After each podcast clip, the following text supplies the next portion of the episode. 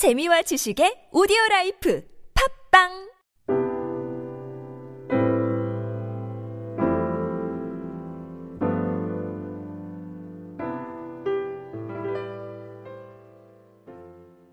네, 우리가 이 예후에 대해서 계속 배우는데 아, 예후는 아주 굉장히 중요한 인물입니다. 성경에. 그래서 예후가 이 아합의 왕가를 다 전멸시킵니다. 그러니까 예후 이 아합의 왕가는 이스라엘 역사 속에서 가장 우상 숭배를 극심하게 행했던 자입니다. 그래서 엘리야가 이 아합의 가문들이 전멸될 것이라고 예언했죠. 그런데 이 하나님께서 예우를 사용하셔서 이 아합의 왕가를 진멸시키는 그러한 일을 하는 그 이 역할을 맡깁니다. 그래서 오늘도 본문에 이 아합의 왕자 70명이 목이 잘라서 목이 잘려서 어, 처참하게 죽는 것을 볼 수가 있습니다. 우리가 이 본문을 보면서 야 이렇게 어떻게 처참하게 사람들을 죽일 수 있느냐 이렇게 생각하지만 이것은 우상 숭배에 빠졌던 그런 모든 아합의 일과에 대한 하나님의 심판입니다. 우리 심판적인 그러한 측면에서 우리 본문을 우리는 이해해야 됩니다. 그래서 예후가 아합의 아, 아들들을 다 죽이려는 이 계략을 펴니다. 그래서 사마리아에 있는 장로들과 또 아합의 여러 아들을 교육하는 자들에게 편지를 보내서 너희가 나와 한판 싸우자. 그 왕, 왕자들을 이제는 세워가지고 나와 전쟁을 하자. 이렇게 얘기를 합니다. 그런데 그 사람들이 사마리아 장로들이 그걸 보니까 예후가 그때는 뭐 세력이 하늘을 씻을 듯한 때인데 어떻게 그렇게 하겠어요? 그러니까 예후의 속뜻을 알고 왕자 70명의 머리를 광주에 담아서 오늘 보니까 이스라엘에 보내는 그래서 어, 이 아합의 집안을 심판하는 그러한 얘기가 오늘 본문에 있는 그러한 얘기입니다. 이 예후가 우리 이제 내일도 우리 본문을 읽어가면서 뒤에 뒷부분에 보면 바알의 제사장들과 바알의 모든 신전을 다 제거합니다. 그래서 바알 선지자들을 다 불러요. 신전에 불러서 불러 모으고 그래서 제사를 드리는 척 하다가 바알 섬기는 자, 제사가 마친 후에 바알 섬기는 자들을 다 죽여요. 그리고 또 바알 신당으로 가서 목상들을 다 불사르고 그리고 산당을 걸어서 변소를 만들었다. 이렇게 되어 있습니다. 그러니까 하나님께서 아합일가를 심판하는데 이 예우를 사용하는데 예우가 이제 그런 선한 일을 하고도 나중에 보면은 여로보암의 죄를 계속 지었다. 그러니까 예우도 우상숭배에 계속 빠지는 것을 볼 수가 있습니다. 그래서 어, 이 뒷부분에 가면 예우는 전심으로 이스라엘 하나님을 하나님의 율법을 지켜 행하지 않는 그러한 모습을 우리 뒷부분에서 보게 됩니다. 예. 그래서 이 열왕기하 10장은 아, 예후가 모든 이스라엘 이세벨 여왕도 심판하고 아합의 집의 아들들도 심판하고 이렇게 심판해서 아합 가문이 전멸이 됩니다. 그래서 엘리야를 통해서 선포된 하나님의 말씀이 선포가 됩니다. 그래서 예후를 통한 왕자들의 진멸이 일종의 하나님의 거룩한 분노를 대변하고 있습니다. 오늘 6절과 7절을 우리 한번 다시 한번 읽어보겠습니다. 시작. 예후가 다시 그들에게 편지를 붙이니 일렀을 만일 너희가 내 편이 되어 내 말을 너희에게 들으려거든 너희 주된 사람들의 머리를 가지고 내일 이맘때에 이스라엘에 이르러 내게 나오라 하였더라. 왕자 70명이 그 성읍의 귀족들 곧 그들을 양육하는 자들과 함께 있는 중에 편지가 그들에게 임해 그들이 왕자 70명을 붙잡아 죽이고 그들의 머리를 광주에 담아 이스라엘 예후에게로 보니라. 예후 그러니까 모든 예후에게 일어난 이 사건들은 어, 이 하나님이 이미 다 정한 거죠. 예. 그래서 하나님이 이 모든 것을 한꺼번에 이루지 않으시고 시간이 되면서 점진적으로 예, 이렇게 아합의 왕가들을 진멸하고 있습니다. 그래서 이세벨 여왕도 죽이고 이제는 그 아합의 모든 왕자들도 죽이고 그래서 역사의 심판을 이뤄갑니다. 그래서 열왕기 상 21장 21절과 22절에 보면 하나님께서 엘리야를 통해서 아합에게 내게 재앙을 내게 내려 너를 쓸어버리되 내가 속한 너를 다 멸할 것이다 이렇게 예언하셨는데 결국은 예우로 말미암아 그 성취가 그 예언이 성취되게 하십니다. 그래서 우리가 이러한 사실들을 보면서 모든 역사의 심판은 점진적으로 이루어집니다.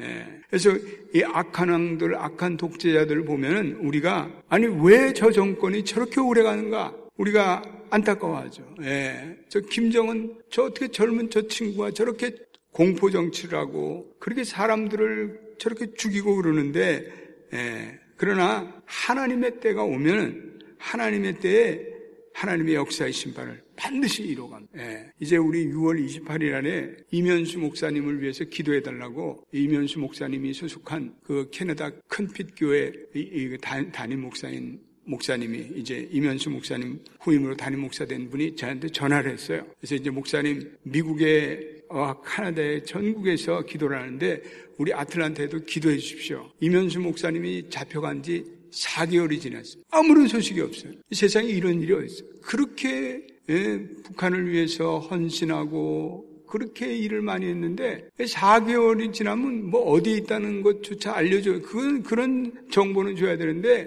아무도 몰라요. 지금 뭐 캐나다 정부에서 뭐 이렇게 접촉을 하고 있다고 그러는데 예, 지금 어디에 있는지조차도 몰라요. 우리가 이런 걸 볼때 참 정권이 어떻게 저렇게 뻔뻔스럽고 저렇게 사갈 수가 있을까? 그렇지만 우리가 하나님의 때가 오면은 이 아합이 하나님의 심판에 멸망당한 같이 하나님의 때에 하나님의 역사의 심판은 반드시 이루어져요. 예. 그러면서 우리는 그러므로 우리는 낙심하지 말고 이해할 수 없는 상황이 펼쳐질지라도 하나님께서 역사를 주관하심을 우리는 보면서 계속해서 저와 여러분들이 중보하시게 되기를 주의 이름으로 축원드립니다. 우리가 열왕기 상하를 공부하는 이유는 그거예요. 역사의 교훈을 배우는 거예요. 예. 이 역사를 우리가 보면서 지난날의 역사를 보면서 그 역사는 재현되는 거거든요. 예. 하나님의 심판의 역사 오늘날도 재현돼요. 예. 그래서 우리는 이, 이것을 보게 됩니다. 근데 오늘 이 예후가 아합의 왕자들을 죽인 그 동기에는 보면은 예후의 이기적인 동기도 포함되어 있습니다. 하나님께서 예후를 사용하지만 예후는 그 아합의 왕자들을 죽인 것이 정치적인 동기가 있었습니다. 그래서 오늘 왕자들을 70을 죽게 한 다음에 백성들에게 너희는 다 무지한 사람이지만 나는 죄를 졌다. 주인을 죽인 사람이다. 군주를 죽였다. 예. 그렇지만 이 왕자들을 죽인 사람이 누구냐? 이 왕자들을 교육하던 사람이 아니냐?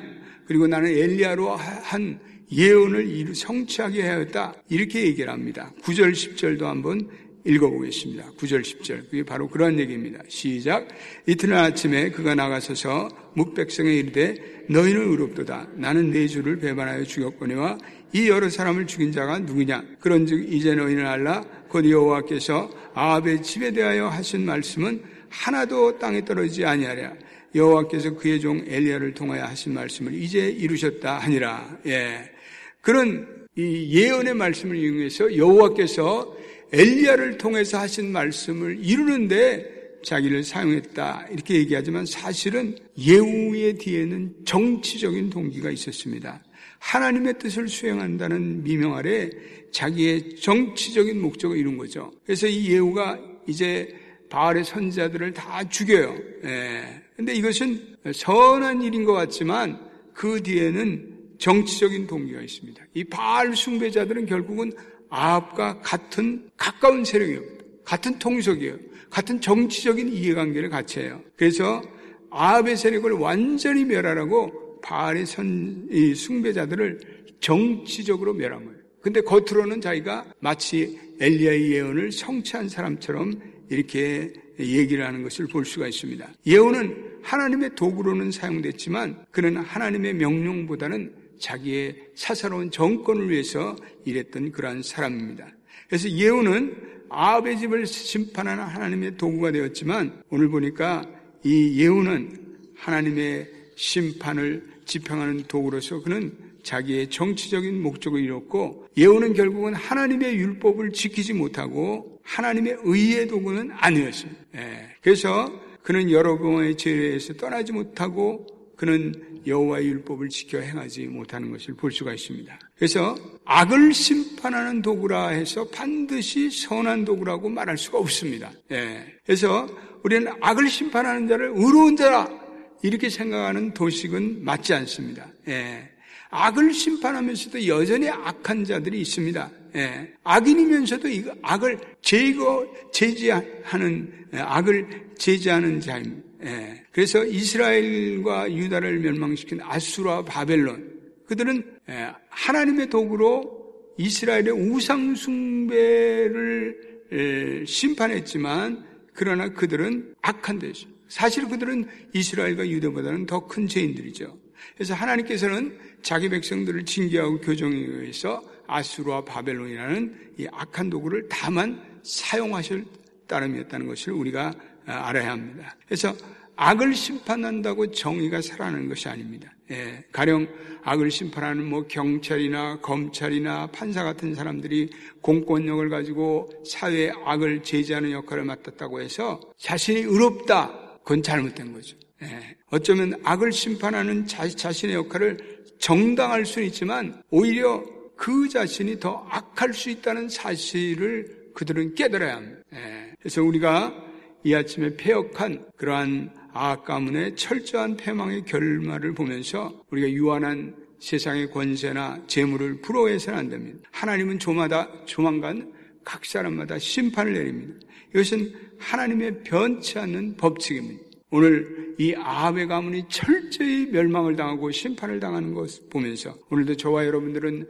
영원하신 하나님 앞에 마음을 두며 오늘도 말씀과 성령의 은혜로 성실하게 살아가시는 여러분과 제가 되시기를 주의 이름으로 축원드립니다. 기도하겠습니다. 하나님, 오늘도 이 주신 말씀을 통해서 아합 가문의 왕가의 철저한 멸망이 엘리야의 예언대로 그대로 이루어집니다. 오늘 세상은 세상의 방식으로 세상의 세속사로 이루어지는 것 같지만 결국은 하나님의 역사는 그대로 이루어집니다. 그리고 하나님의 이 모든 심판의 역사는 점진적이지만 그것은 마침내 이루어지고만 오늘 세상에 독재자들이 있습니다. 세상에 권력자들이 있습니다.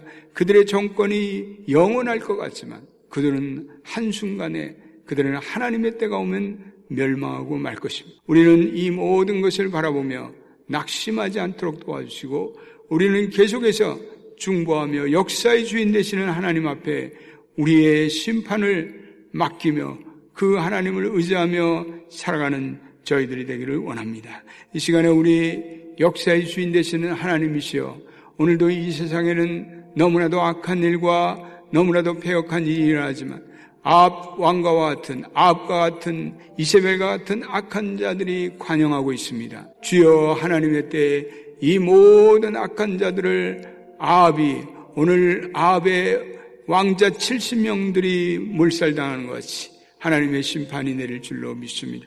오늘도 역사의 주인 되시는 이 하나님께 우리의 마음을 돌립니다. 영원하신 하나님께 우리의 생각과 우리의 신앙을 어, 올려드립니다. 우리 합심해서 한번 역사의 주인 되시는 주님께 기도하겠습니다. 주여 아버지